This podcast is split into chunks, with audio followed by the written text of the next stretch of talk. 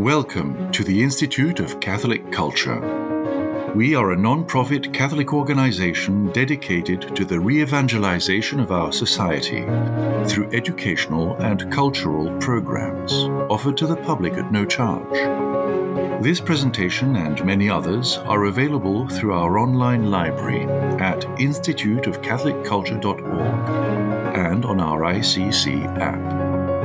Whether you are looking for weekly Bible studies, in depth courses, or talks related to the faith, you will find it at the ICC. Please check out our upcoming schedule of live online events and engage with us on social media. All are welcome to join our growing international ICC family. For handouts, links, and further study materials, please visit this program's page on our website or app.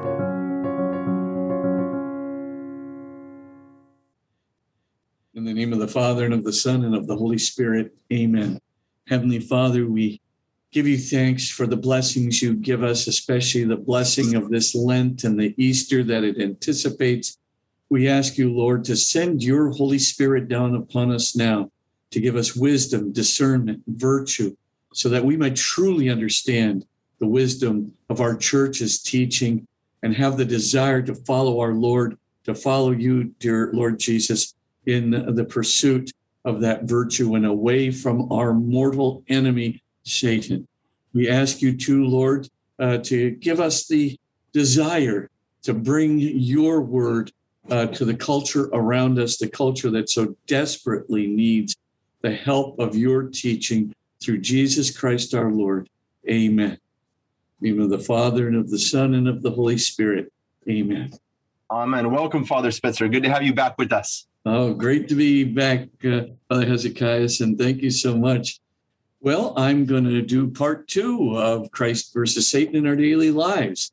Um, last time we left off kind of finishing the usual tactics of Satan. And if you don't mind, I'm going to start there again and do a little bit of repetition. So, first of all, uh, just remember the usual tactics of Satan. Uh, this is not possession or obsession or oppression or other kinds of things that we were talking about. This is uh, Satan who is just trying to keep himself cloaked, and Satan who's trying to sort of sneak into our lives and to sort of lead us down the primrose path that he uses, first of all, temptation and then deceit and then finally, of course, the objective is always despair. The objective is always to give up. So um, let's just, uh, you know, uh, begin again with t- temptation for just a moment uh, so we can get a, a fix on that. Remember the first rule of all the saints the quicker that we get to, uh, you know, nipping temptation in the bud, the easier it's going to be the longer we entertain a temptation, the longer we think about it, the more it engages our imagination. If it engages our imagination, it's going to engage our emotions. If it engages our emotions, it's going to lead more and more decisively toward action because, of course, it's emotion that translates thought into action. So, getting it nipped in the bud very quickly is very, very important. The second thing is, uh, as we're resisting temptation, the, the, the thing to remember is we don't have to have kind of a stoic and strong uh, resistance necessarily, you know, with force and with passion. Sometimes the little prayer, which acknowledges weakness, can be the strongest thing in the world. So, where we just say, uh, as we're trying to resist temptation, Lord, this is my weakness. So we acknowledge it. And, and so maybe we're getting tempted toward whatever it is that's our deadly sin.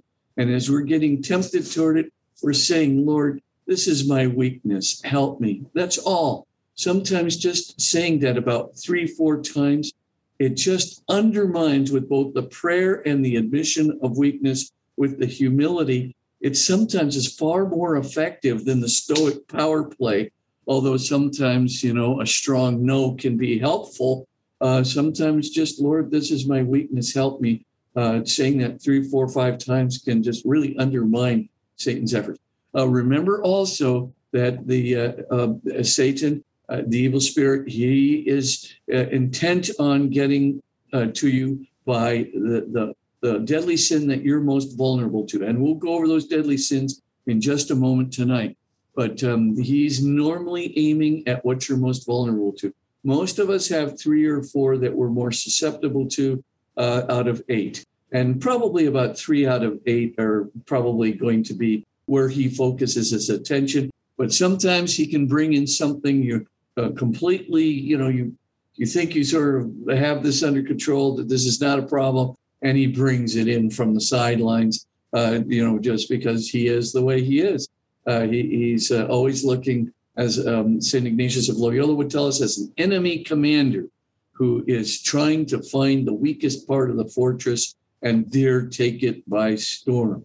Uh, the other thing is remember that Satan provides all the rationalizations. So if you find yourself almost in the midst of, you know, um, uh, you know, thinking about or entertaining a temptation, if you find yourself sort of thinking, hmm, you know, that's all right, everybody's doing it, or one of the usual things, you know, the, the Gordon Gekko line, oh, after all, greed is a very important thing in making the economy work, or everybody should be proud of what they do. And of course, it's not just being proud of what you do, it's being proud in yourself and elevating yourself above others and lusting to dominate them. Okay, uh, that's a very different matter. But of course, the rationalization is always custom made. So it makes the sin feel oh so comfortable. It you know it it, it piques the conscience much less if we can quickly embrace a rationalization, which of course Satan will provide, being at our elbow. So that's the first thing is temptation. But these are some of the clues from many of our very important saints. The second area that's important is the whole area of deceit I don't have to tell you the, the, that the evil spirit definitely, as, as Jesus says very bluntly, he has is a liar and a murderer, especially a liar from the very beginning. There's nothing truthful in him. So, just a few of the items to always watch out for. Uh, the commissions are many times, you know, to, to commit a sin, right, a, a positive sin, it's easier to recognize that kind of thing as sinful. You know, you're more resistant to his lies about that. So the, the, the evil spirit frequently uh, uses omission. So that's his his key area. He wants to uh, get you to to you know maybe uh, uh omit an you know a fact or omit something um, you know a truth that really is important uh, in seeing the ethical uh, interplay and seeing the virtue issue uh, in the area. And so he's a great master of errors of omission and sins of omission. He's a great uh, master uh, of them. Uh, and, and, along with the, you know, of course, the the deceit um, moment too is the, the evil spirit very much loves to come to as an angel of light. And we're going to talk about that in the next section. So I'm going to bypass that whole area of, of uh, coming as an angel of light. But I, what I do want to get to is he always lies about the outcomes of the sin. So, you know, we'll see when I talk about the eight deadly sins in just a moment. In the case of Anna Karenina, you know, she's you know she's thinking about this is beautiful. What could be wrong with the, this uh, you know it's just a mere matter of adultery and abandoning my husband and abandoning my children you know etc but the idea though is that this is going to be heaven. This is beautiful. God couldn't possibly be against something like this. Or there's always the idea of nothing's really going to happen. Nobody's going to discover this I mean, you know, I've got already plausible deniability with X and Y and Z. And of course, all this is being given to you by way of rationalization. But what you think the whole time as you're entertaining things, you are being fed, uh, you know, a host of different uh, lies that are the outcomes of sin. Uh, you know, as Jesus says, I'm telling you right now, there's nothing uh, that has been uttered in the dark that's not going to be shouted in the light, et cetera, et cetera, you know, shouted from the rooftop. So remember, uh, you know, Jesus used that blunt imagery because he wants people to see Satan's lie. And of course, Satan's biggest lie is the lie about God himself. Remember your key uh, you know image to always come back to the key image is always the father of the prodigal son. Jesus' definitive revelation of who god his father his abba is. And so the idea then is always when you've got an image of god conjuring up in your mind and it doesn't seem to be consistent with the father of the prodigal son who really did forgive his son completely and without penalty, um, you know, invites him back into the house after he has done everything wrong, betrayed the family, betrayed his election in this country, betrayed Torah and God, and even lived with the pigs, very ritually impure animals. He takes him back in. There's your real God. And of course, the God who's the payback God, you know, the God who's the disgusted God, you know, you know who, who's disgusted with everything you've done, or uh, the God who's the stoic God. I've been waiting for 15 years, and still you lag behind. You know, I just can't stand it. Harder, faster, better, more. That's what I want. Bash, and out comes the whip, et cetera, et cetera. The whole idea of the terrifying God and the God who's simply bent on retribution, you know, you're gonna pay for this, etc.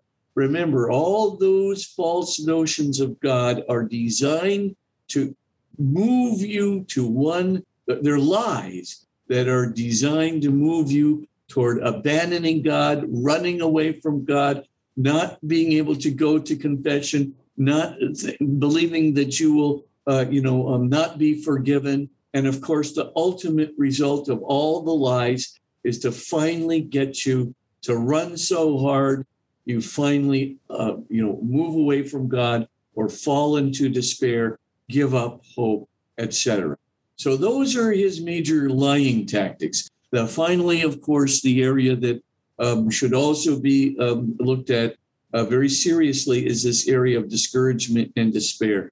Because as uh, as i said you know last week real quickly you know his when the devil's encouraging you to sin it's hey you know uh, sin strongly don't worry you know i mean uh, uh, you owe it to yourself et cetera et cetera and then of course the minute you fall into sin your conscience is piqued then all of a sudden what does he do you little wretch of course you did this because you're a weak no good for nothing. I mean, God truly can't stand your repulsive little image. Of course, you should recognize that he's sick and tired of you. So remember, you know, God's going to be okay with it. Don't worry about it. You know, everybody's doing it. And then the bait and switch, right? Uh, at the end of the day, he can't stand you, you failure, you repulsive little wretch. And then, of course, the hope is to push you into despair. Okay, those are his chief uh, regular tactics. Let's now go to um, uh, the discernment of spirits, because this is very important. And St. Ignatius of Loyola gives it a great deal of time. And the reason that he does is because people are growing in the spiritual life. The people who are on the um, the uh, uh, show today, the uh, the uh, lecture today, most of you are what we're going to call people of the second week. Uh, you wouldn't be people of the first week uh, and and give up a perfectly good Tuesday night uh, listening to uh, Spitzer unless you were already on the road to conversion. But this is very, very important in understanding the tactics of the Holy Spirit versus the tactics of the evil spirit. So here's the first thing. There are, first of all, when people start off, they're always in the first week uh, for Ignatius. And that just refers to the first week of the spiritual exercises. But what that means essentially is that you're kind of living a life of sin. You're rationalizing the life of sin. You're thinking that there's no consequences uh, whatsoever. The emptiness, the alienation, the loneliness, and the dread that you feel. You just think, oh, this is just some sort of temporary thing. Maybe there's a little guilt out there, but uh, basically, I'm enjoying life and I don't know where God is, but He's not around me. And so uh, you're kind of moving along uh, the lines, and maybe you even believe all the secular myths about, uh, you know, God, uh, not you, but a person believes in the secular myths that, you know, there's no evidence for God, there's no evidence for the soul, there's no evidence for Jesus. It's all a big fiction anyway.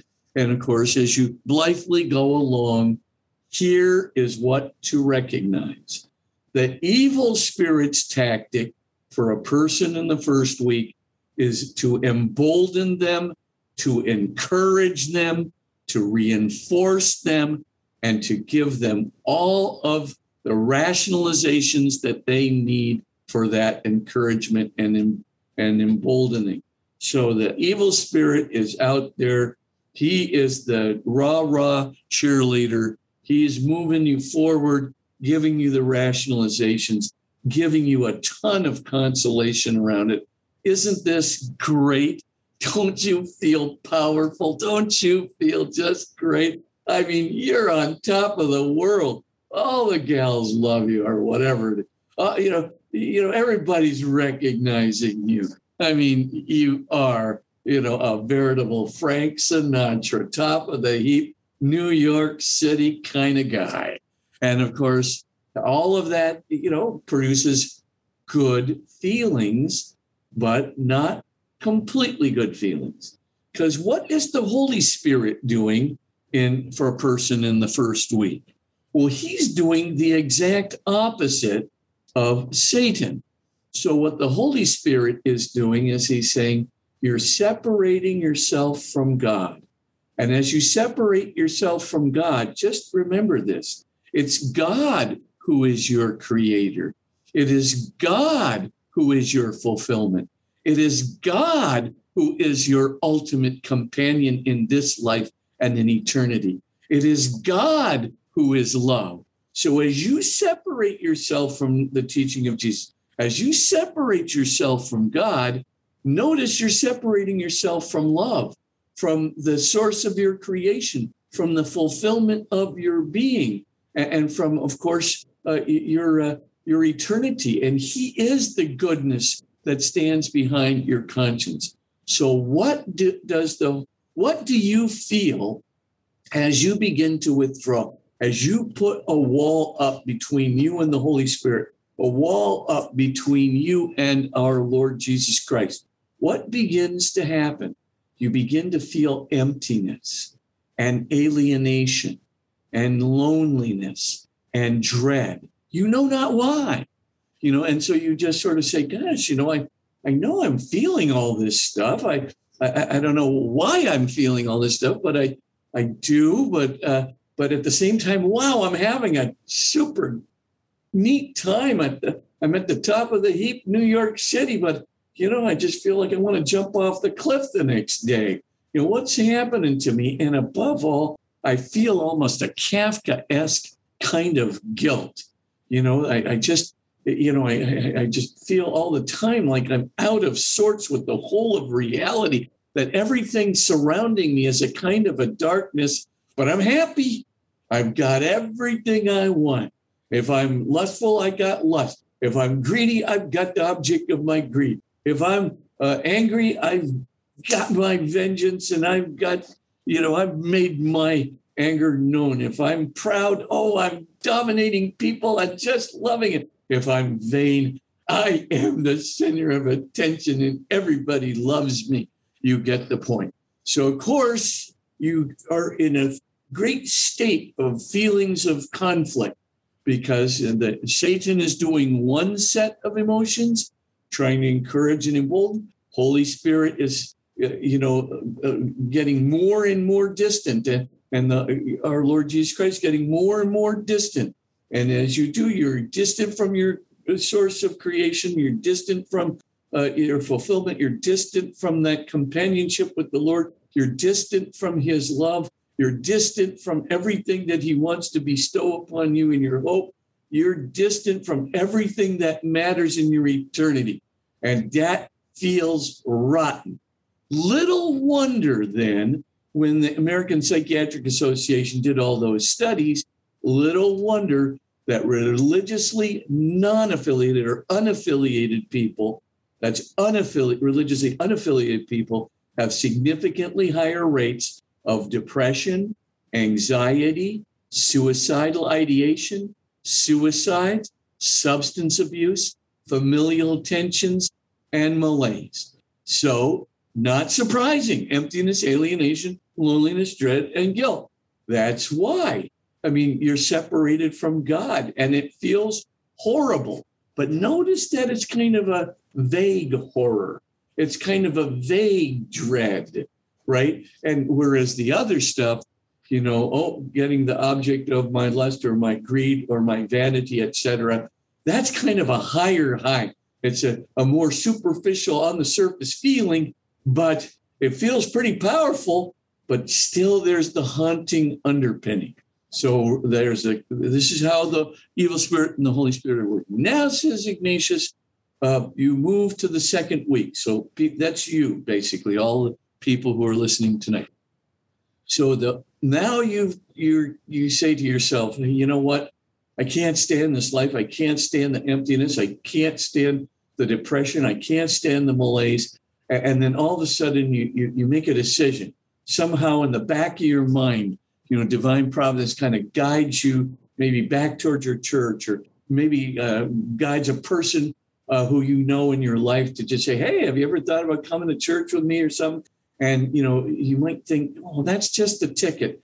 That that just might help me out of my depression, or might that just maybe that's what I need to."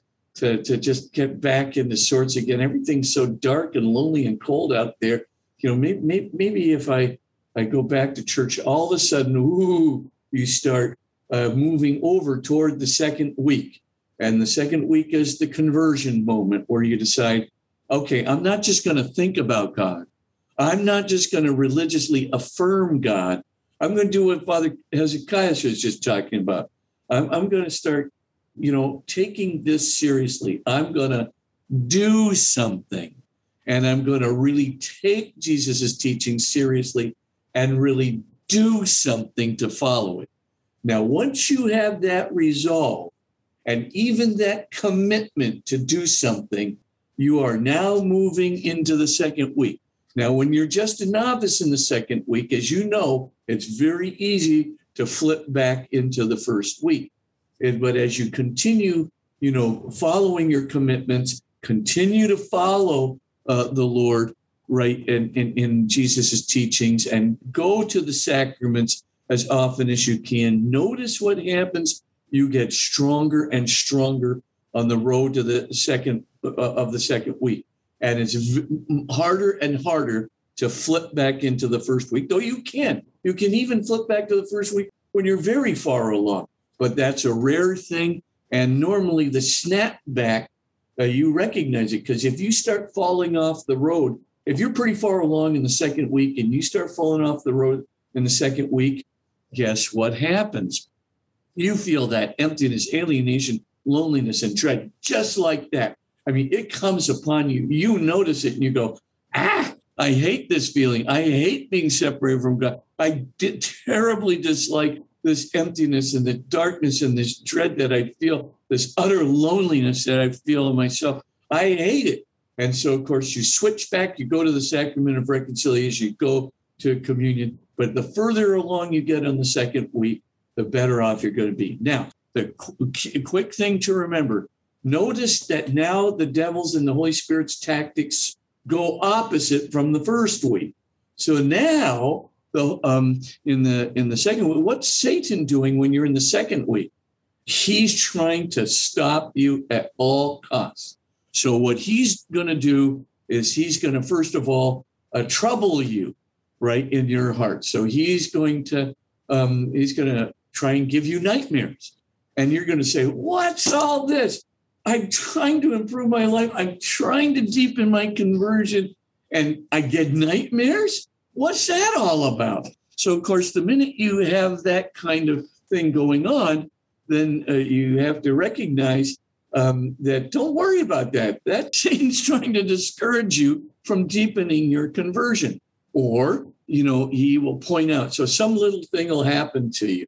So you'll try and do X and you'll have a hard day at work, or you get in an argument with your spouse, or something will happen. And you just go, Here I am trying to convert, and look at what's happening to me. I just, every time I turn around, it's nothing but trouble and suffering, you know, and you want to get that St. Teresa of Avila phrase out of your mouth, right? You know, if this is the way you treat your friends, no wonder you have so few, you know, and see, uh, and of course, don't do that. The main thing to do when you start, you know, you if you're on the road to conversion, don't let anything daunt you. Just be a general pattern about moving forward despite you're going to get tribulations. I can tell you this right now. You're going to get nightmares. You're going to get attacks. You're going to get you know blockings of things that you think should happen to you. You're going to get some sufferings out of the blue.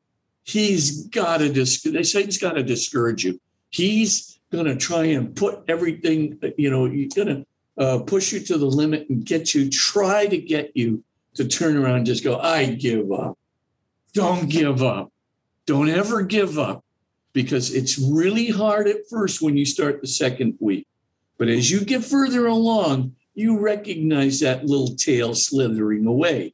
You know who's up to these kinds of antics. Now, the next thing to remember is what the Holy Spirit is doing when you're in the second week, because the Holy Spirit is going to bring on consolations, not just felt consolations, but listen to these things that are going to happen. If you stay on the road the second week, first of all, you're going to get an increase in trust in God. You're going to get an increase in hope in your salvation. Love is going to be easier and easier for you.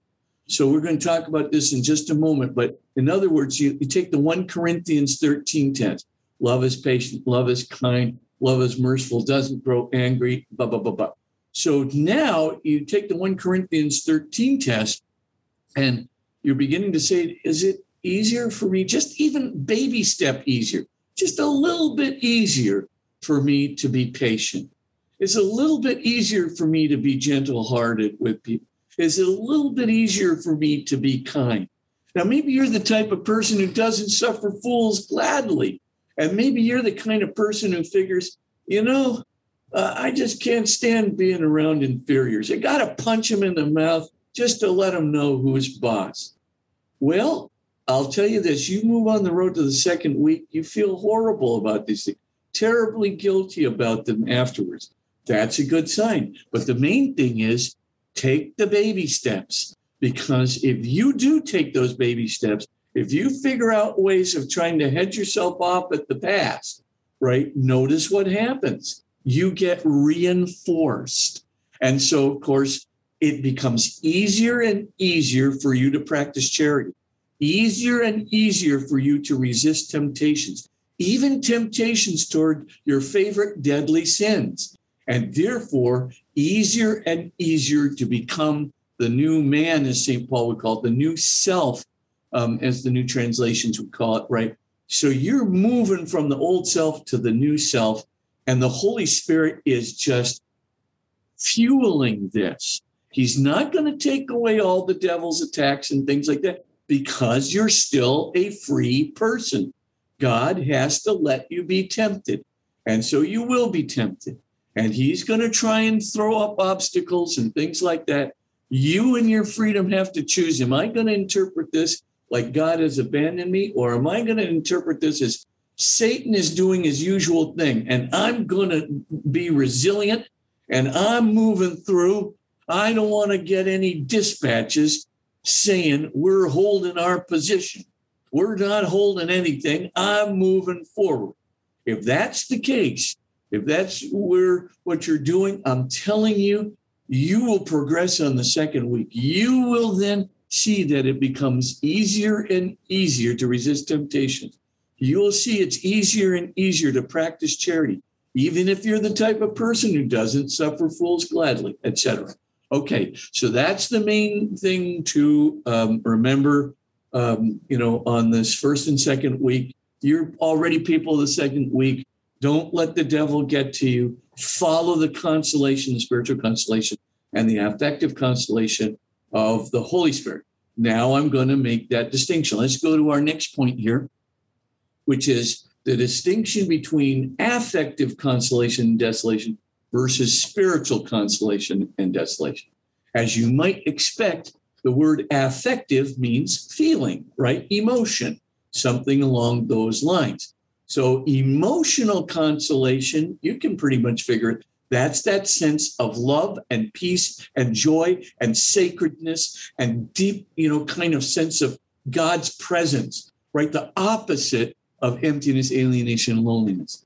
Okay, so so affective consolation is a feeling of being almost in God's presence. And when you're in God's presence, there's that peace, there's that joy, there's that sense of real sacredness, of mystery, of, of love, uh, you know, that's that really has God's signature on it.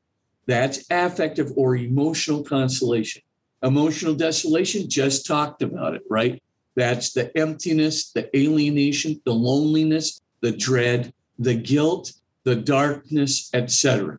So that's uh, you know which results in depression, anxiety, malaise, etc. Okay, so that's the emotional desolation. Now, um, that's different from spiritual. Uh, you're probably wondering why, why are you making all these distinctions? Because it's really important to getting the next four rules for the discernment of spirit. So hang tight and you'll see it in just a moment. So, what is spiritual consolation? Remember, spiritual des- uh, spirit, uh, uh, affective consolation is emotional joy, peace, love, uh, sacredness, mystery. Okay, Spiritual consolation is an increase in trust in God, an increase in hope in your salvation, and an increase in um, uh, love, the capacity to act charitably, and finally, an increased capacity to resist temptation to become the new person, the new self. Okay, so these four things, those are your clues so, which spirit are you following?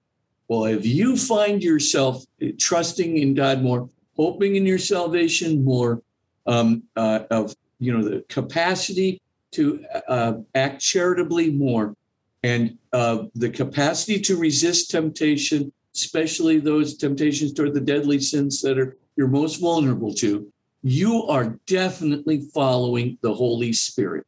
Only the Holy Spirit will give you these true spiritual gifts that will help you along the road that that uh, you know of the second week. Now you go to spiritual desolation, and as you might expect, it's exactly the opposite of spiritual consolation. So spiritual desolation um, would be a decrease in trust in God. So if you find yourself saying, "Wow, uh, all God wants out of me is harder, faster, better, more. Uh, you know, God, you know, hates me. He's disgusted with me. Or all of those false notions of God that I was just talking about the disgusted God, the payback God, the terrifying God, the stoically indifferent God, uh, you know, et cetera. Uh, the angry God who's, who's you know, uh, retributive, et cetera. If that's what you're, you're you know, it's all going to break down trust, right? So if you're sitting there thinking that, oh boy, you're probably not following the Holy Spirit. You're probably following the evil spirit, even though you don't intend to do it, even though, and, and we're going to get to this in the rules for consolation, even though you might be in the second week, uh, as we'll see in a moment, you're getting hoodwinked by the evil spirit coming as an angel of light. But I got to explain that in a minute. The main thing to remember is that's not a good sign to have a decreased trust in God and uh, move away from the, God as the father of the prodigal son to one of the false notions of God. No good. That's the evil spirit is behind that one. Secondly, if you're thinking God with respect to hope, if you're thinking, you know, that God is up in heaven going, hmm, Spitzer, heaven, hell, heaven, hell, eh, I really don't care. Hell for Spitzer. If that's what you're thinking he is like, stoically indifferent, disgusted, could care less, think of you as a little wretch. Anyway, if that's what you're thinking and your hope right is waning, then that's not the Holy Spirit you're following. That is definitely the evil spirit. He's the only one who wants to push you toward despair. He's the only one who wants to push you to discouragement. Surely not the Holy Spirit. Let's go to love. So if you find yourself, you know, saying, let's take the 1 Corinthians 13 test. How am I doing in patience? Well, I've been much more impatient these, impatient these days than last week. I've been much more unkind these days, and I've been absolutely unmerciful and unforgiving these days. But I have some compensating uh, things that are happening. I'm more boastful. I'm more angry. I'm more da da da da. That's not good. Uh, that basically indicates that your capacity for charity, you're following the wrong spirit. It's the evil spirit, as St. Ignatius would say, rather than the Holy Spirit. Finally, of course, you say, How am I doing on resisting temptation? I'm turning into a jello. I'm turning into a noodle. I got no resistance whatsoever. I can't even anticipate when I'm getting tempted here. I'm getting blasted. That's not good. That means somehow the uh, evil spirit is getting to you. Even if you're on the road to the second week, remember the evil spirit has his tactics for trying to get to you. So at least now here's four rules for the discernment of spirits, really important to remember. Ignatius, Ignatius would emphasize these above all other rules. Number one, never make an important decision or discernment in times of affective and especially in times of spiritual desolation. So if you're in a mode where you have a decreased trust in God, decreased hope in salvation, decreased capacity for charity and love, and a decreased capacity to resist temptation, best not to make an important decision in times of that kind of desolation. And if you have to, if you're confronted with having to make that decision, you can't delay it. Find two people who you consider your most spiritually grounded friends or colleagues or spiritual director and ask them because if you're you know if the evil spirit has got you you know kind of if he's kind of pounding on you you, you know black becomes white and white becomes black says saint ignatius you're in a state of confusion and even a confusion that you don't even know about you think you're clear-headed but you're not spiritually clear-headed because the evil spirit has his is having his way. He's either kind of uh, pushing you backwards, discouraging you in some way. Even if you're in the second week, you can always flip back to the first week.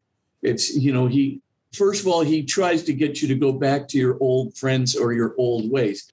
Uh, when you crossed over into the second week, evil spirits always trying to get you to go back, and especially to go back to the old friends that used to encourage you in first week conduct.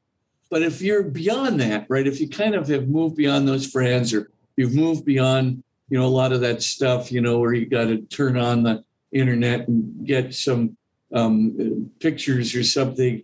If you're beyond that sort of stuff and you still find, you know, there's something going on, then there's probably two other reasons uh, why, um, uh, you know, how the, the, the evil spirit is getting to you.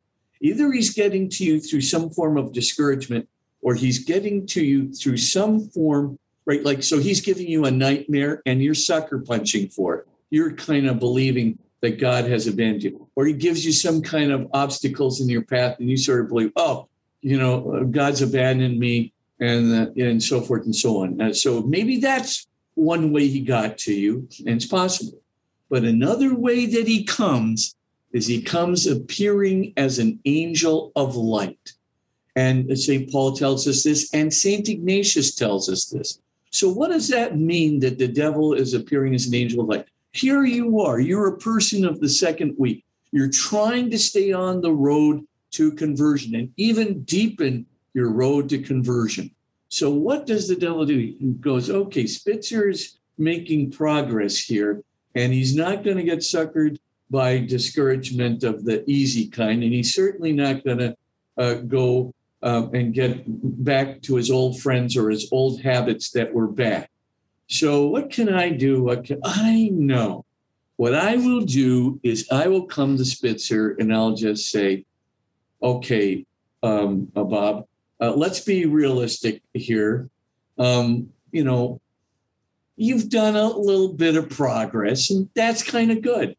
But if a little bit of progress is good, then a lot more progress is better. So let's take all of the eight deadly sins.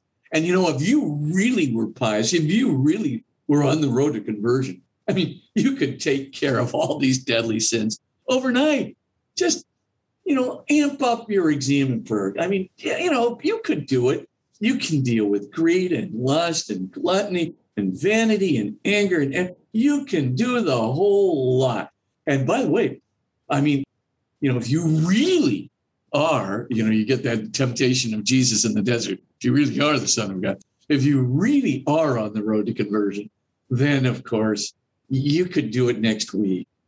Now you might think to yourself, nobody would think that. Nobody would sucker for that. People sucker for that. You can sucker for that. There's absolutely, you know, the idea of pushing you. Remember, every heresy said Chesterton is merely an exaggeration of the truth, and the devil is a master at it. He knows how to get you over your skis. He knows how to get you um, to the point where you think you can do more than you can do, or you think you're more pious than you really are, or you think you should be more spiritual than you really are, or whatever the case may be. It's his favorite approach. So the main thing to remember is that when he is pushing you in that direction, the main thing to do is resist it. Because if you don't resist it, you will wind up being discouraged. You will wind up giving up. You will wind up changing your view of God from the father of the prodigal son to the false notions of God. So this is really, really important. And St. Ignatius says if you find yourself in spiritual desolation and you're in the second week, listen to this.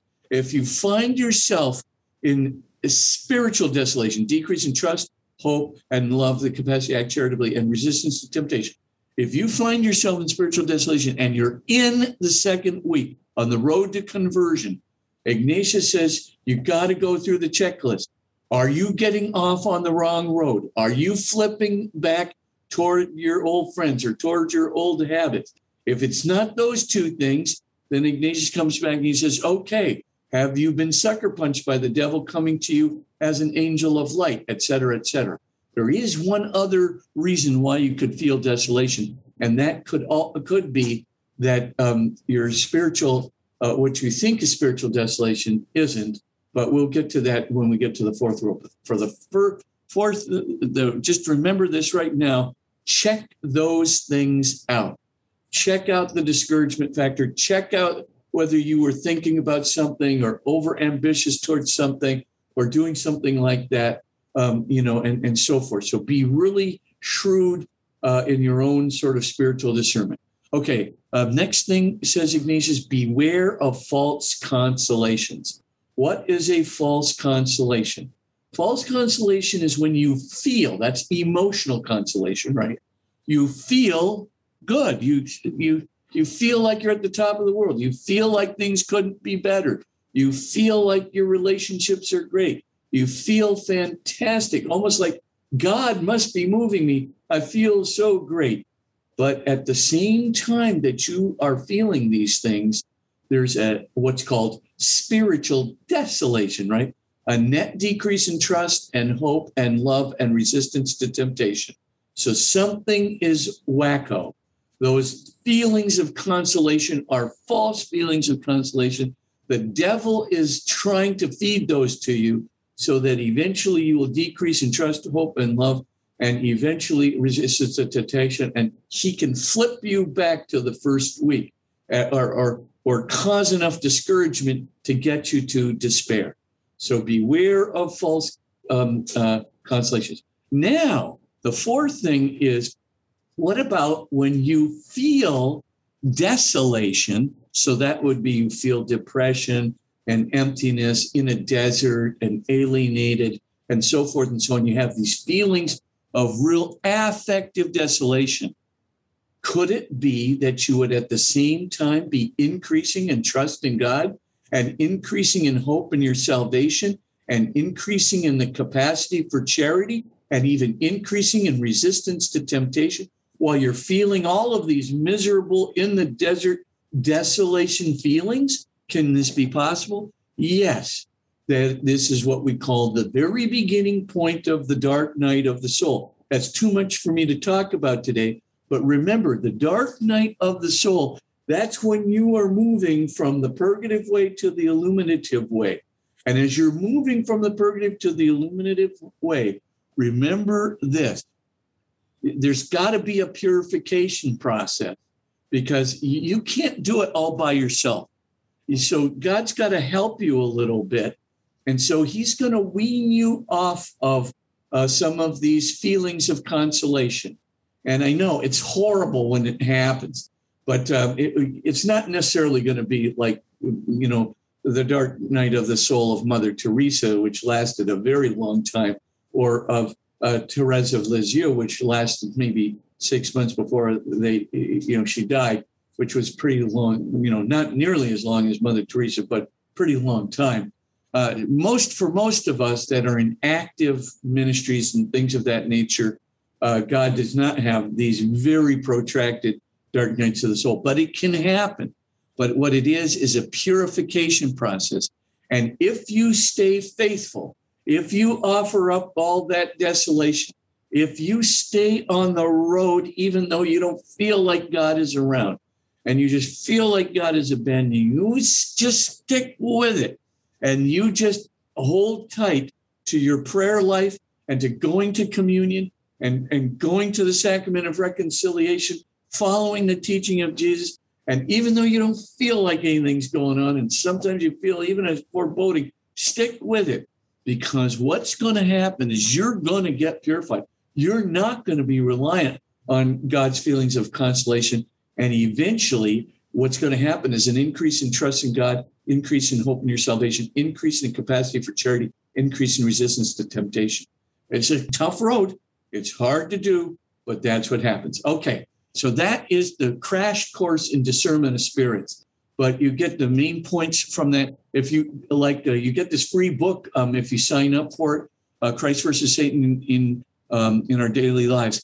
That book, if you go to chapter four, there is your discernment of spirits chapter. Okay, let's go now uh, very quickly to Satan's tactics in the culture. This is a very important uh, area. I don't have a huge time, but let's face it, we all know what woke is. We all know what's going on in the culture today. We all know that black is white and white is black. We all know that all the, the, the eight um, uh, deadly sins have been turned into the kind of eight deadly virtues. And, and you know, by, uh, you know, the culture and, and that uh, all the virtues have been turned into, uh, you know, uh, sin. So what is going on here, you know, with all of this, not just the wokeism, but the secularism, the materialism, the, uh, the unbelief, the culture of death, the culture of narcissism, and the culture of unbelief. I mean, the three things are hitting us right between the eyes. How did Satan pull this up? The first thing is, is Satan has created what I call the new cultural alliance. And the new cultural alliance starts with the educational establishment, not just the higher education establishment, secondary educational establishment, primary uh, uh, educational. I mean, they're taking over the primary school, uh, public primary schools at least, and even some, frankly, religious school. And then the uh, we've also got the marketing establishment, the social media establishment, the traditional or mass media establishment. We've got the legal establishment, and, and it's not just that everybody's getting on board with wokeism. Everybody's getting on. I mean, certainly the arts and literature establishment.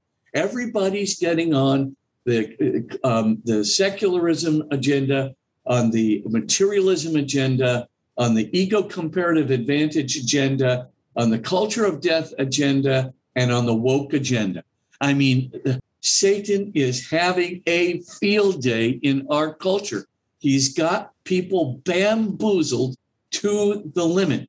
And now all these strange bedfellows are now coming together as a kind of a new alliance. Okay, enough said on that. So, who's battling? What's the last great bastion um, that is battling um, this uh, cultural influence? It's the churches. The churches alone are battling against this. They are standing alone. And that's why, honestly, Satan is redoubling his efforts on the secular agenda. I mean, the, the culture of unbelief among our youth is huge right now. I'll talk about that in just one second. It need not be because God has given us enough evidence. We got to get it out there. But right now, our young kids, they labor uh, under huge increases in depression and anxiety and, and, and suicides, et cetera. I mean, w- before COVID, we were talking about a 60% increase almost for, uh, over one decade. 60% increase over one decade in uh, uh, kids who are 25 and under. This is horrible. But what is happening? What's happening are these various uh, items that I'm going to talk about. But remember, the churches are being attacked. The Catholic Church, in particular, is being attacked. It's anachronistic. It's out of step. It's out of the mainstream. it's unsophisticated. It's just a bunch of blockheads. It's a bunch of you know people who don't know what they're talking about. It's anti-science. It's all false. But the new media, social media, the uh, traditional media has definitely put put on a full court press. Instagram, TikTok, you name it, uh, Facebook, everything has been just the full court press is on to marginalize churches, to marginalize religion. And if that weren't enough, the, the scandals, you know, I mean, we got scandals that have come into play, and those scandals are the devil's using them for everything they're worth uh, to, you know, confirm people's quote unquote suspicions about religion uh, and the church, and especially our church, the Catholic Church, etc. Okay, so what were the content moves that the evil spirit made that we can counter?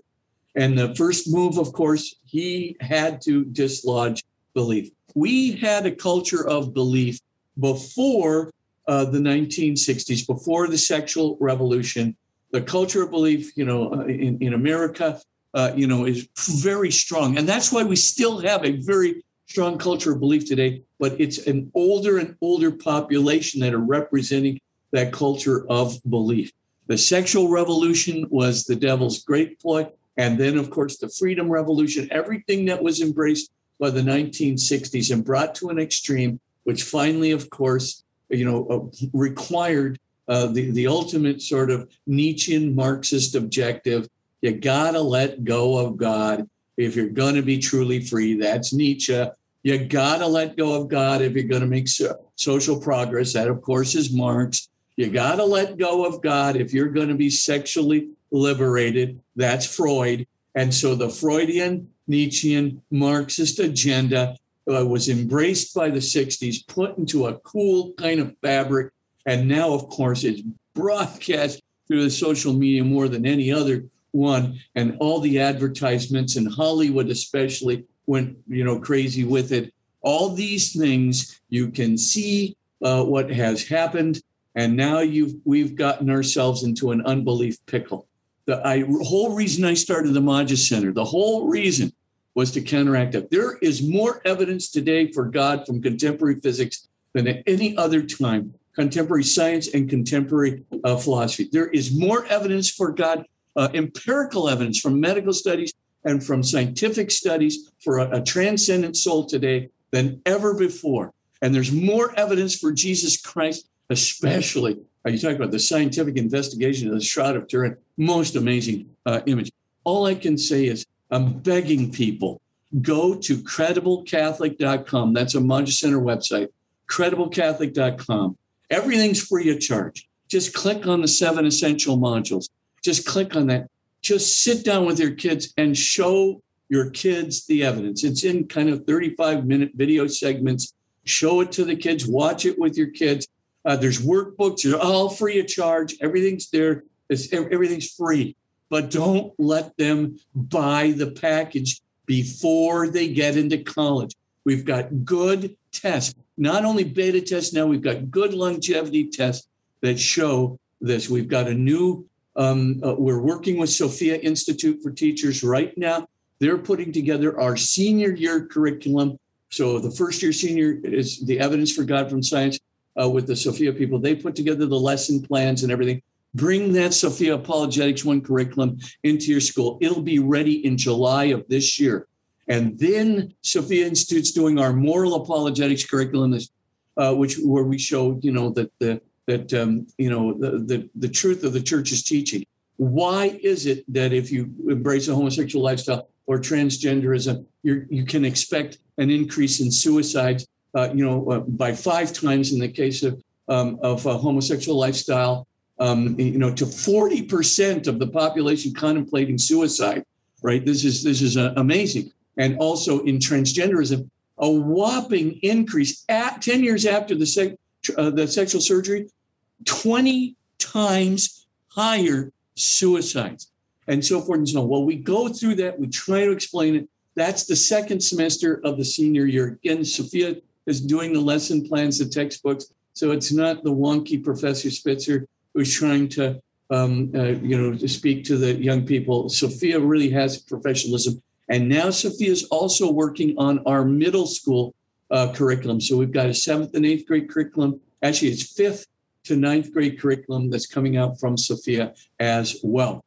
But the point is, we got to get that out there. We we're the disciples. We got to combat uh, the devil's work in this culture of unbelief. So it's really critical. The second thing I've already talked about in my last remember last year when I was talking about healing the culture and all of that?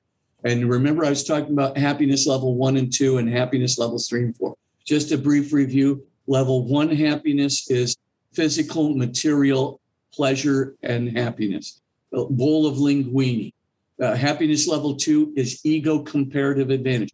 Who's achieving more? Who's achieving less? Who's got more power? Who's got less power? who's got more status, less status, more intelligence, less intelligence, more athleticism, less athleticism, more beauty, less beauty, right? I'm living to be uh, superior to other people of whatever level I've got some advantage.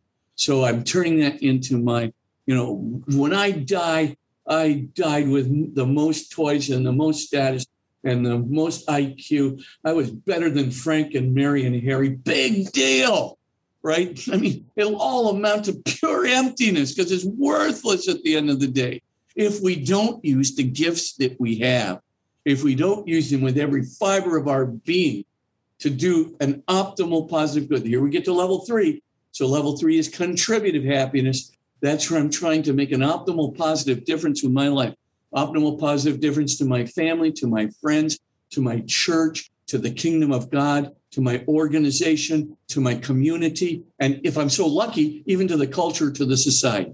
And finally, of course, I don't have to tell you, level four happiness. That's when we get on the road to conversion. The second week, we're getting closer and closer to God.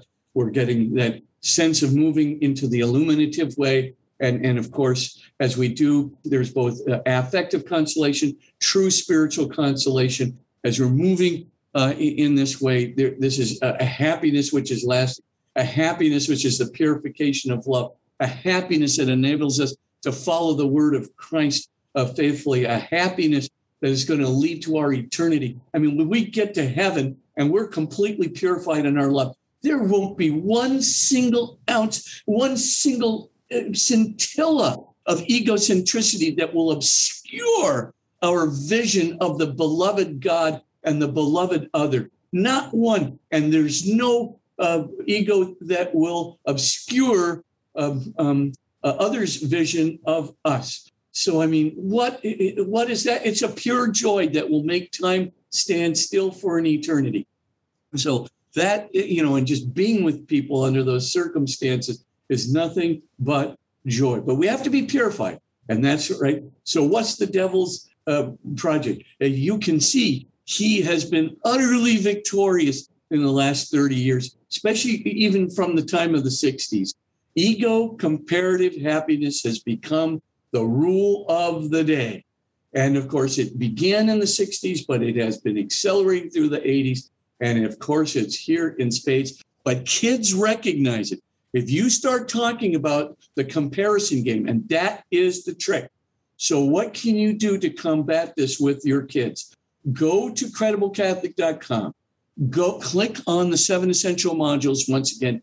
This time, go to module number six on the four levels of happiness. That's the one you want to get to so that they can see those uh, problems of the comparison game. So they can see, oh my gosh, you know, I really see in myself not just who's achieving more, who's achieving less, who's got more power, less power.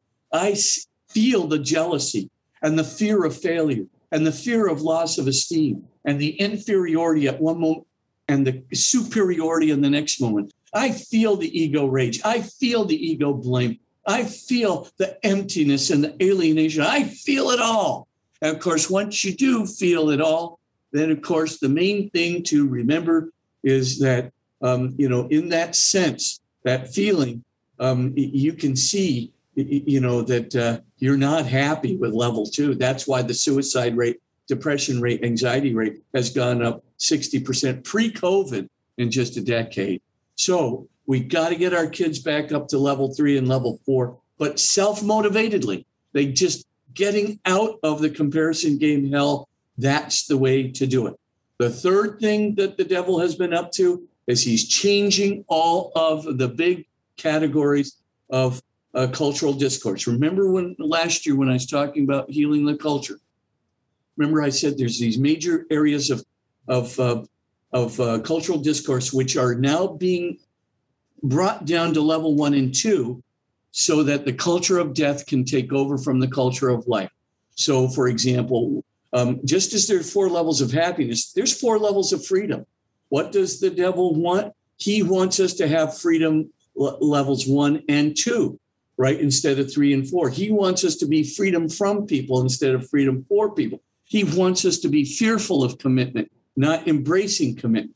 And then the same thing with love, right? I mean, love one and two, let's face it, that's just narcissistic love. That's just love me. I want you know to be admired and I want your affection, but heck, I don't want to love you uh, and so forth and so on, right? That's a lot of trouble. So he's trying to move the notion of love from three and four to one and two. He's trying to move the, uh, uh this is vis a vis assisted suicide, right? Trying to move the notion of suffering from level uh, three and four down to levels one and two. So that suffering, the only way of compensating for suffering, suffering has no value at all. That's what the devil's going to try and tell you.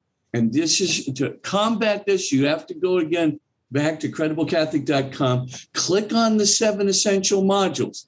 And this time go to module seven on why does God allow suffering and how to use your faith to suffer well. That seventh module is very important tool for the young kids. But right now they're getting sucker punched by the evil spirit. They're being brought down to suffering one and two, which is nothing more than Stoic and Epicurean suffering and so forth.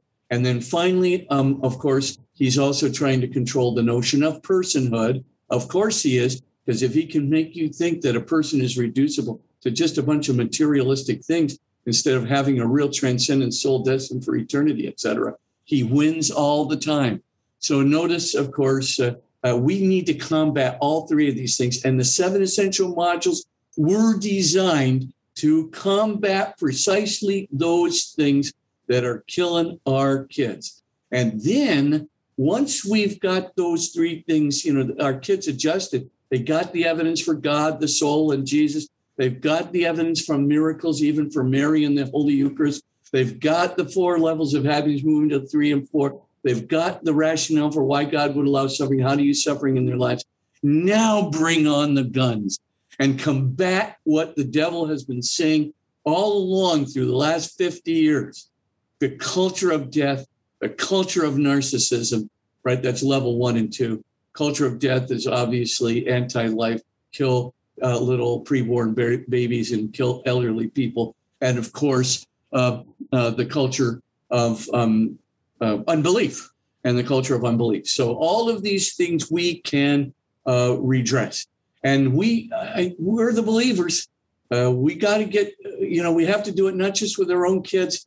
We got to try and get the curricula into schools, you know, middle schools, high schools, everything, uh, because don't let him get away with. We fight, fight, fight for our culture and our future of our kids. Okay, let's go to the next uh, item that uh, I'm just going to go through these deadly sins very, very quickly because, as usual, I have bloviated. So let's just, uh, I'm just going to talk about some illustrations of these things. And the reason I use literary illustrations is because they're good for us and they're good for the kids. Now, there's some biblical illustrations which are so fantastic of all of these sins. And I definitely think we ought to, especially, oh, David and Saul and so forth. I mean, this is you can't beat the Bible for good illustrations. But it's not just the Bible that talks about these eight deadly sins. Literature is replete with examples of them. So, just a real quick thing. First of all, of course, gluttony. Gluttony just refers to sensual overindulgence. So, it's not just with respect to food, though certainly that, but also alcohol and drugs, things like that. But the main thing to remember is sensual excess right? The great bottle of wine, the Chateaubriand medium rare, right? The bowl of linguine with the extra garlic, at least for me, et cetera, et cetera. It's making this an end in itself. That's where the mistake. Of course, there's legitimate level one happiness. Of course, it's okay to have a Chateaubriand or a good glass of wine, you know, and so forth. Of course, there's a place for that. But when it becomes the purpose of my life, of, wow, when I get out of the seminar here, I can zoom back and have a Chateaubriand because that's what really makes life worth living.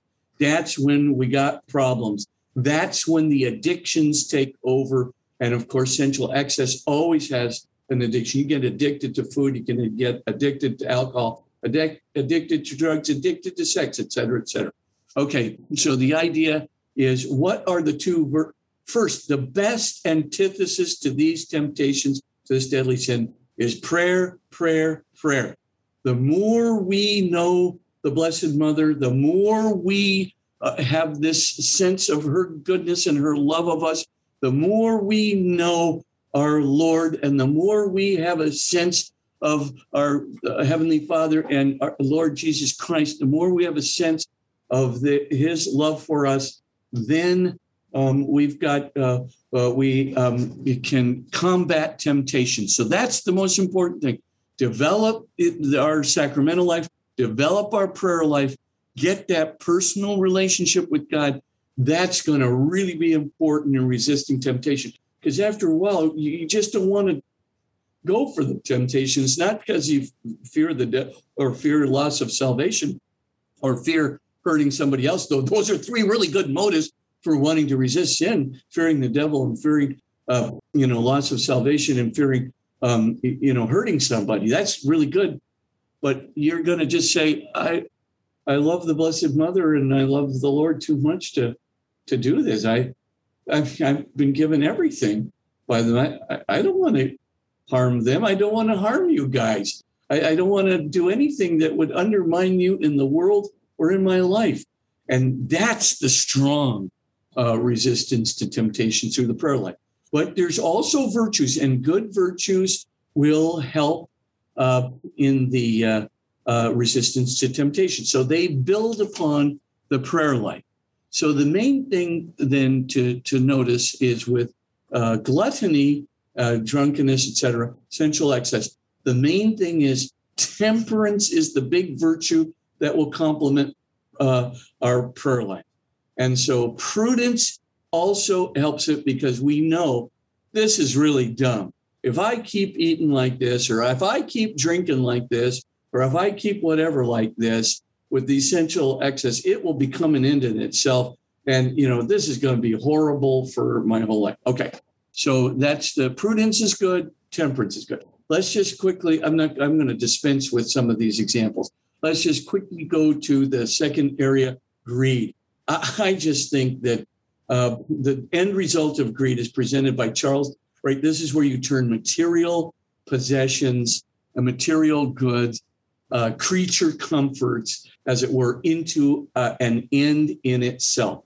And what happens is you become like Ebenezer Scrooge. I think, you know, uh, honestly, that Dickens is a genius in A Christmas Carol. You know, that one scene, remember, where, um, you know, the fellows come to uh, Scrooge's office and they just say, oh, we're here, you know, we represent the poor and we've got this fund going. And, and Scrooge looks up and uh, up at them and he says, well, gentlemen, I choose to give nothing. Oh, oh, you choose to give anonymously then. That's fine. You know, no, gentlemen, I do not choose to give anonymously. I choose to give nothing. Nothing, sir? I mean, uh, you, are so wealthy. How can such be imagined? Uh, well, I pay my taxes, don't I? Uh, and, and, through those taxes, I, I give to the flop houses and to the poor houses and to the jails and prisons and to the workhouses, don't I? Well, Mr. Scrooge, most people would rather be dead than to go to those places. Well, let them die then, and it will get rid of the surplus population. Now you look at that and go, oh, nobody could ever think that way. Oh, you know, when you get to Gordon Gekko style, well, bud, you know, you follow me. When you get seduced by material possessions, greed, it's very hard to stop. You can get to the Scrooge condition. That's the whole point to put out for our young people. I don't have, you know, you people are the second week you're on this broadcast, but the main thing is, is this is a good illustrative example, which gets the kid to thinking, I don't want to be like that. I don't want to become like that. I don't want to get into that. And that's why it's a good example. Of course, the counteracting virtue is justice and generosity. Um, but most important, the main way to resist temptation, back to the same thing the prayer life that gets you closer to the Lord and to the Blessed Mother. That's what the main thing. The sacramental life, which will reinforce you with the grace of the sacrament of reconciliation, Holy Eucharist. Okay, let's go to the third thing. I'm, I'm, I'm going to skip uh, examples now, but um, uh, the, the third area that is uh, pretty important is lust. I don't have to tell you. And the main thing with lust uh, is to, to, note is that um, Anna Karenina, uh, which is a Leo Tolstoy novel, which I kind of have summarized there in uh, Christ versus Satan in Our Daily Lives, just look at the way she rationalizes everything. Look at the way she lies to herself. Look at the way she tells this false truth, uh, this false quote unquote truth to herself. Notice then that she's been moving, you know, when she falls in love with Count Vronsky, right? Everything's beautiful. Nothing could be wrong with this. My husband is just a rat. He just can't tolerate me going out with another person. I don't know why my son should need me as much as he does, but he probably doesn't care anyway whether I'm having an affair with Vronsky and so forth. And you, you say, who can who can possibly be deluded by these lies? When you're caught up in a deadly sin and you're moving more and more down the road of deprecation and you're moving down uh, that darkness of uh, the evil spirit, you can talk yourself into anything. But I think it's so instructive because at the end, of course, as you know, the lie gets exposed by the evil spirit. Finally, you know, uh, Vronsky and uh, Karenina and Anna Karenina, they, they, they get um, into a fight and they grow apart from each other. They bore each other. All the sex can't do anything for them anymore. And so at the end of the day, she winds up throwing her. Well, I hope even if you read it, you won't mind myself saying, uh, ruining the, the story. She throws herself in front of a train, commits suicide because everything is gone. The illusion was taken over, or was taken away from her, and it became her reality. That's what you want the kids to think about: is yike! I don't want to be like her. I don't want to be throwing myself in front of a train out of lust. Couldn't couldn't happen to me. Oh yes, it could. Look at the lies. Look at how the evil spirit operates. Tolstoy's genius. Okay, just got to keep going. Uh, you know, I, I, you know, sloth. I, I, think you can pretty much get it.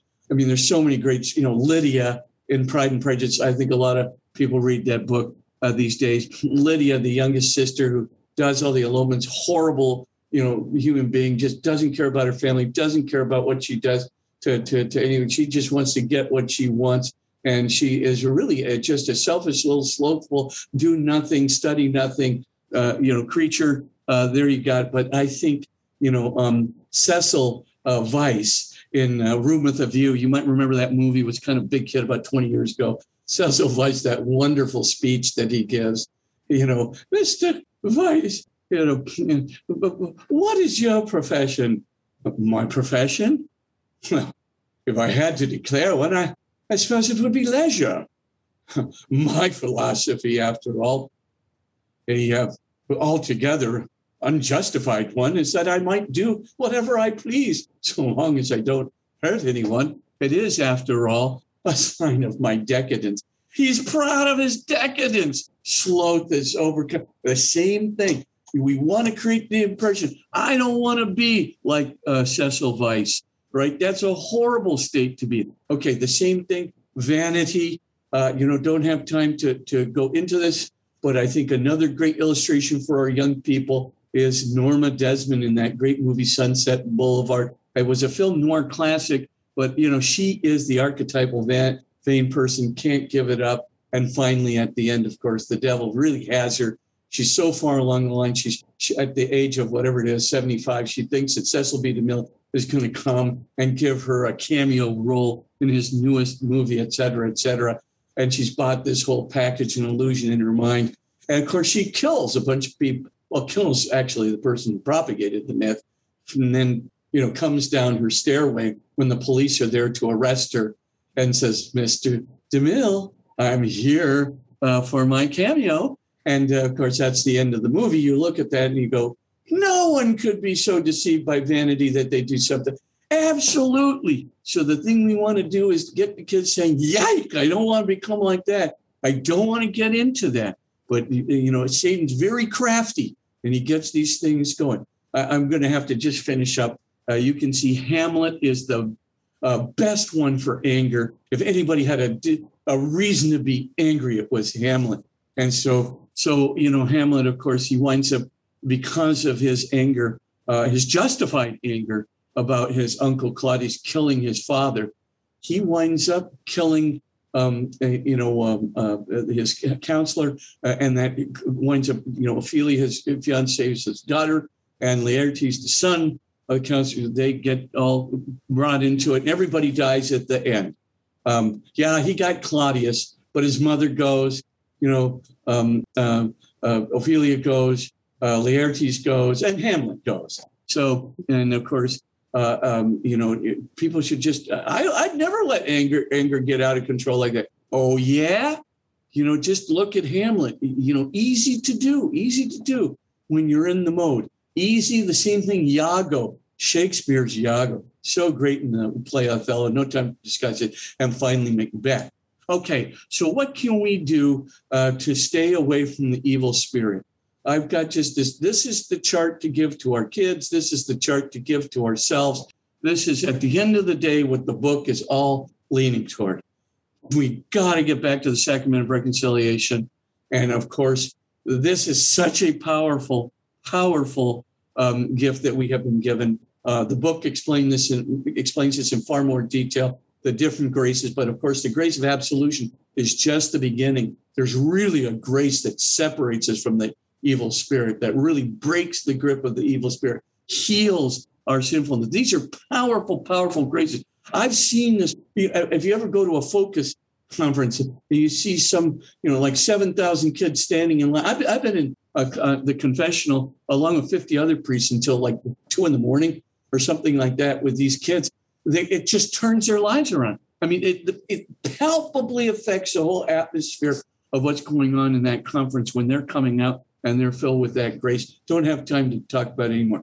The main thing, though, is um, this is really important, top of the line for avoiding Satan, sacrament reconciliation. The more times we can go to the Holy Eucharist, this is such a powerful grace. I'll talk about it at another time, probably in another uh, um, uh, set of, uh, you know, I'll talk about the Eucharist or something next year or whatever I'm doing the next set of talks with Father Hezekiah. But the main thing is daily mass is helpful. Even if you can't get every day, that don't worry. As many days as you can get this is so powerful a grace. And so that we really want to um, uh, get that under, uh, you know, um, uh, into a habit. The, the third thing, of course, is we want to be wedded to the moral teaching of Jesus Christ. We don't want to believe the cultural myths. I'm just finishing up a brand new book, which will be published by Ignatius in September called The Moral Wisdom of the Catholic Church, a defense of her controversial moral teachings. That's the one with all the statistics.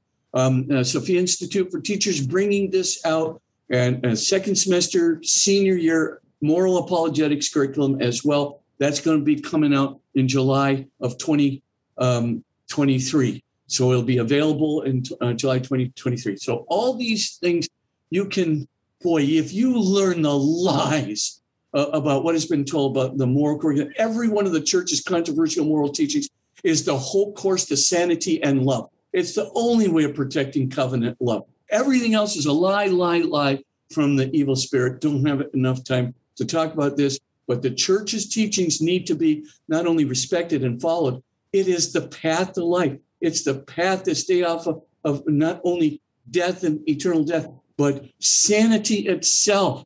I mean, depression, you when you ignore, and I've got the proof in billions of secular studies, not billions, but uh, uh, uh, dozens of secular, uh, really first class secular studies show that if you go against the church's moral teaching, you're going to find yourself with increased depression, increased anxiety, increased uh, suicidal ideation, uh, increased substance abuse, increased panic attacks, et cetera, et cetera. I mean, it's just over and over and over again. The devil's lies are finally exposed. And finally, of course, just a few other things uh, prayer life, as I said before, so important to start that prayer life, get close to our Blessed Mother and to get close to the Lord. And then, because it just helps in resistance of temptation. And then finally, when we feel the devil, you know, present around us, when we feel that he's lurking about, the main thing we want to say is, you know, in the name of Jesus, right? So, in the name of Jesus, be gone, Satan. You too, you can make this command. This is this is a kind of an imprecatory command in a sense. You know, you're just telling him, get away. And it, but you're not doing it all by yourself or by your power. In the name of Jesus, I'm telling you to get away. And the name of Jesus is very powerful indeed. And then the prayer to Saint Michael is very good. You don't have to have the long prayer, right? Saint Michael, the archangel, defend us in battle, be our safeguard against the wickedness snares of the devil you can just do the short form. Saint Michael, come to my aid, and repeat it three or four times. When you feel the sense of you know dread or the sense of emptiness or the, the sense of evil, real evil, or that pressure on the chest, etc., that's the prayer to Saint Michael. Uh, of course, the prayer, you know, in the name of Jesus, begun, Satan, and then say your prayers to Mary or to uh, the Lord, the Our Father, etc. And then finally, of course, the best thing to do is what I've been exhorting you to all night long. We have to help people get on the path to salvation and stay on the path to salvation. I would just say, if you can, go to crediblecatholic.com if you want to, to see some of those things, um, especially the seven essential modules. Everything's free. Just go there and start sharing it with the young people. And then when the Sophia curriculum comes out for middle school, as well as for uh, um, high school seniors. Uh, then, um, you know, you look at that Sophia Institute for Teachers website. Anyway, my apologies for bloviating and going over time. I just wanted to finish this up, but it, it's, uh, you can see the devil's got us over a barrel, but never lose hope because there has been centuries upon centuries upon centuries of, of times of, of which were worse than our time, truly worse than our time many of them. And so uh, we're in a pickle, but we're the resistance, and God will raise up the saint to help us. In the name of the Father, and of the Son, and of the Holy Spirit, amen.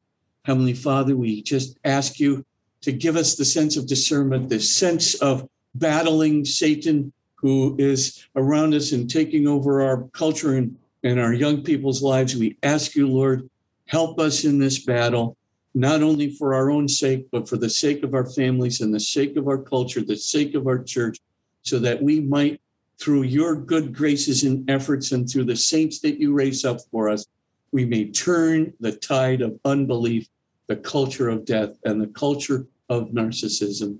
Amen. Mary, seat of wisdom, pray for us. name of the Father and of the Son and of the Holy Spirit. Amen. Thank you so much, Father Spitzer. Um, why don't we take just a short one, two minute break and maybe just try to take a couple questions? I know I saw a panelist have a question. Inez, I think. If you can talk about, um, you know, that, uh, remember when you were 15 years old, you know, that comes to your mind about that mm-hmm. sin? Did you really um, uh, went for confession and confessed it properly? And mm-hmm. that kind of uh, thing. Is that part of the attack that you're talking about? Yeah, that's called scrupulosity, and it is um, um, a, a, sin that, that the, the, or I mean, a temptation that the evil spirit puts in for people of the second week. Remember, that's the people on the road to conversion. So um, at that time, uh, the devil sees you're making progress in your conversion. Then, of course, he wants to undermine you. He wants to cause discouragement, hmm. decrease in trust, hope, and love. So, what does he do? He starts saying, "Ha ha! Now, back when you were 15, you probably tried to uh, avoid confessing this, or you didn't confess it the right way, or you didn't have sincerity in your heart when you were 16 years old. So all of a sudden, he starts getting you to question everything that you did previously. Now, the best thing, of course, you could do, you know, is you could go to confession, right, uh, one final time and say, you know, I just want to confess that I did a lot of things when I was younger, and I may not have been sincere, or I might have just skipped them over in my confession or something, and get absolution. You know, priests like me, we hear this all the time. And I just tell them, all right, I'm going to give you absolution for all your sin. From now on, don't be calling this stuff up again. Because if you do, if you keep doing that to yourself, you're you're going to wind up with a decrease in trust, hope, and love. It's you know it's a it's a classic devil coming as the angel of light second week temptation, and scrupulosity can be so virulent. It can be so difficult. But uh, basically, you know, get a confessor who, like Father Hezekiah or myself, would just say, "Okay, this is it. Now, this is the last time you have to confess this.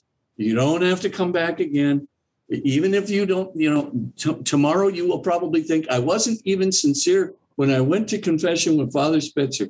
So now I got to go back again. Don't go there.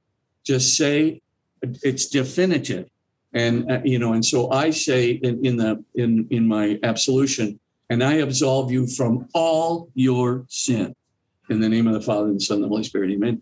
And then I tell them afterwards, you got to believe this. You don't have to confess this anymore. Don't do it. You're opening yourself up to the temptation of discouragement from the evil spirit. So I do give them a little warning. Um, Connor, do you want to go ahead and unmute yourself if your raised hand is a question there? Uh, so, in times of desolation, you know, what are some ways that you can kind of avoid getting deeper into desolation and despair Mm-hmm. I mean, obviously prayer is one, but when you're in when when when Satan and and the, and the evil spirits are you know tempting you with desolation and mm-hmm. trying to get you to despair, mm-hmm. obviously the prayer isn't going to be fruitful. You're not going to have that that faith, hope, and love that you are going to have when you're in a time of spiritual consolation. Mm-hmm. But obviously you want to persevere, you want to pray, but are there other tools that one can employ to help aid themselves in a time of desolation outside of prayer, if if that makes sense? Or is it like just persevere with prayer? Okay, you know, it's it's both. It's a both and solution.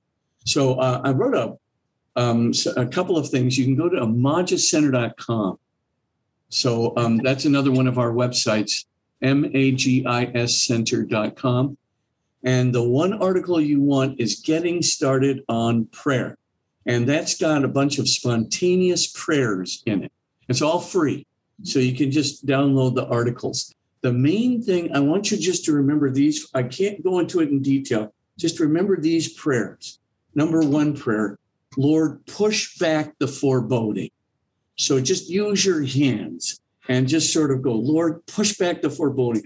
If there's something going on out there, you know, just push it back, push back the darkness, push back the emptiness, just push it back, Lord. And you will see if you keep praying that prayer, you will get a little bit out of your feelings of depression and anxiety. Um, and not only that, you will see that you're putting yourself into providential hands. Another secondary prayer that's a very good prayer is Lord, make good come out of uh, these are spontaneous prayers. So, right, they're mm-hmm. not a contemplative prayer. So, Lord, mm-hmm. make good come out of the whatever um, uh, I'm feeling right now, or Lord, make good come out of the cross I'm experiencing right now. Make optimal good and optimal resurrection come out of the cross I'm experiencing right now. Or, Lord, make some good come out of this um, cross for me, for others around me, for my family, for the kingdom of God. Optimal good for me, for others, and for the kingdom of God from my suffering, etc. So to just pray that two or three times, a great part about spontaneous prayers, they're short, they're easy to remember, and they're therefore good for repetition. And that can kind of calm us because right in contem- contemplative prayer, when you're really uh, in a desolation mode, I mean, it is. You're distracted from this angle, that angle, and every other angle. But at least you can repeat spontaneous prayers, and you'd be surprised how that galvanizes grace within you. Don't worry, the Holy Spirit will be operating in you uh, in those times, um, and uh, you know, kind of can break the spell. A third thing that's really important: if you're going and slumping into a big funk, just remember this prayer: Lord, I give up. I give up. You take care of it. And you just keep, you know, just put it in God's hands. Got a lot of examples of how that prayer has worked in my own life, but Lord, I give up. You take care. That's really good when, especially when you're trying to figure yourself out and you can't get out of the funk. You're going down deeper and deeper and deeper and deeper. That's the good prayer. Here's just here's a final prayer, but for the time being. But there's more prayers if you go to that um, magiscenter.com. The main thing is this prayer: Lord, Thy loving will be done. I'm telling you, it's good for depression, it's good for anger, it's good for fear, etc. It's good for temptation. Lord, thy loving will be done. And all of these, remember, God's will is to do one thing in your life to bring optimal good, optimal salvation, and optimal love to you and through you to others, right? So God's going to give you optimal salvation, optimal good, and optimal love. And through you, give others that you touch optimal good, love, and salvation. So that's the main thing. You just remember that and keep praying that prayer. You make yourself an instrument of God. You can break a lot of um, sort of depressions and desolations. You can let a little of the grace and the light uh, sink in, but then do your follow up work. If you're a person of the second week, make sure you are not following the devil as an angel of light. Start counteracting that if you are, and make sure you're not slipping into a funk. So make sure you're not kind of flipping back toward the first week. If you're keeping an eye on whether you're flipping back to the first week and an eye on the angel of light, you can do the trick. You can basically, um, you know, uh, counter these things, and those prayers can become very, very useful. Why don't we um, conclude with this question that's coming in from William? And this has to do with the discernment of spirits. He's asking about um, rule number two to beware of false consolations. That's where there's affective consolation, but spiritual desolation. Father Spitzer, would you be able to give an example of what that looks like? He's having a hard time understanding what that really means. Okay, remember, spiritual desolation is a decrease in trust, hope, and love that's very, you know, sometimes can be so disguised, right? So let's suppose you you read a, a, some theological opinion, and you just think, oh, you know, uh, I don't know, you know, some, um, you know, the Jesus seminar is right, right, and I'm just convinced that Dominic Crossan uh, has the right thing to say about Scripture. He's, you know, anti-historicity of Christ or something. Now, of course, it might not be that obvious. You might have some other thing that you're thinking about. But let's suppose you've read this opinion and you just go, you know, I'm going to move over to that side of things. Or you're thinking, you know, now that I listen to all these people, uh, you know, on the social media here who are telling me about wokeism, I'm beginning to think that's really, that's pretty much says it all. And so you start following the wokish ways and people accept you, people patting you on the back, you're so enlightened now, et cetera, et cetera. And then finally, of course, you start finding yourself as you're doing this, you find, you know, you're separating yourself off from God. The Nietzschean and Marxist and Freudian effects are starting to happen. And as they happen, right, because this is really uh, their agenda writ large again, as you begin to see that, all of a sudden you say, I'm being separated from God. I trust him less. I, I, I you know, I think I'm, you know, I'm done for my salvation. And you know, and you become just irritable and impatient and uncharitable and unkind, etc. You all of a sudden it takes you by storm. Stop. Because that consolation you are feeling, you might have even felt you were in communion with God. God truly is the a wokish kind of person. And to be woke is to be like God. You can honestly believe these things and get a great deal of feeling of I'm on the road to heaven. I'm on the road to a great life. I know I got to trust Christ in the church a little less, but I think this is right. This is where the modern current is. You can feel a whole lot of consolation around that. And you can be so wrong that by one month's time, you can be in the pits and not know why. And even worse, you can feel angry toward God that you're in the pits. I'm not kidding you. This happens uh, all the time. Anyway, um, I know I've gone over time, but I am so grateful uh, for the time with you. And uh, uh whoever that benefactor was, thank you so very, very much for making that book available. These things will become clear with the examples in the book. Wonderful. Thank you so much. And on behalf of the Institute of Catholic Culture, Father Spitzer, thank you for being with us these past two Tuesday evenings. Um, would you mind concluding in, in prayer and giving us your blessing? In the name of the Father and of the Son and of the Holy Spirit. Amen. Heavenly Father, again, we give you thanks for your blessing to us. Give us discerning hearts and give us wise hearts. Give us a knowledge of the heart of your Son and your Blessed Mother uh, and uh, the Blessed Mother. And please, Lord, help us and direct us through your Holy Spirit to that greater conversion to that ability to help others and to reverse the tide of unbelief and narcissism and death in our culture. We ask all of these things through Jesus our Lord. Amen. And Mary, seat of wisdom, pray for us. Name of the Father and the Son and the Holy Spirit. Amen. And let me give you a benediction. And may Almighty God bless you and help you and send his Spirit down upon you in the name of the Father and of the Son and of the Holy Spirit. Amen. We hope you enjoyed this program from the Institute of Catholic Culture. Remember to download our app and share our online library with friends, co workers, and family members. To learn more, get involved, and support the Institute's work, visit instituteofcatholicculture.org and visit us on social media.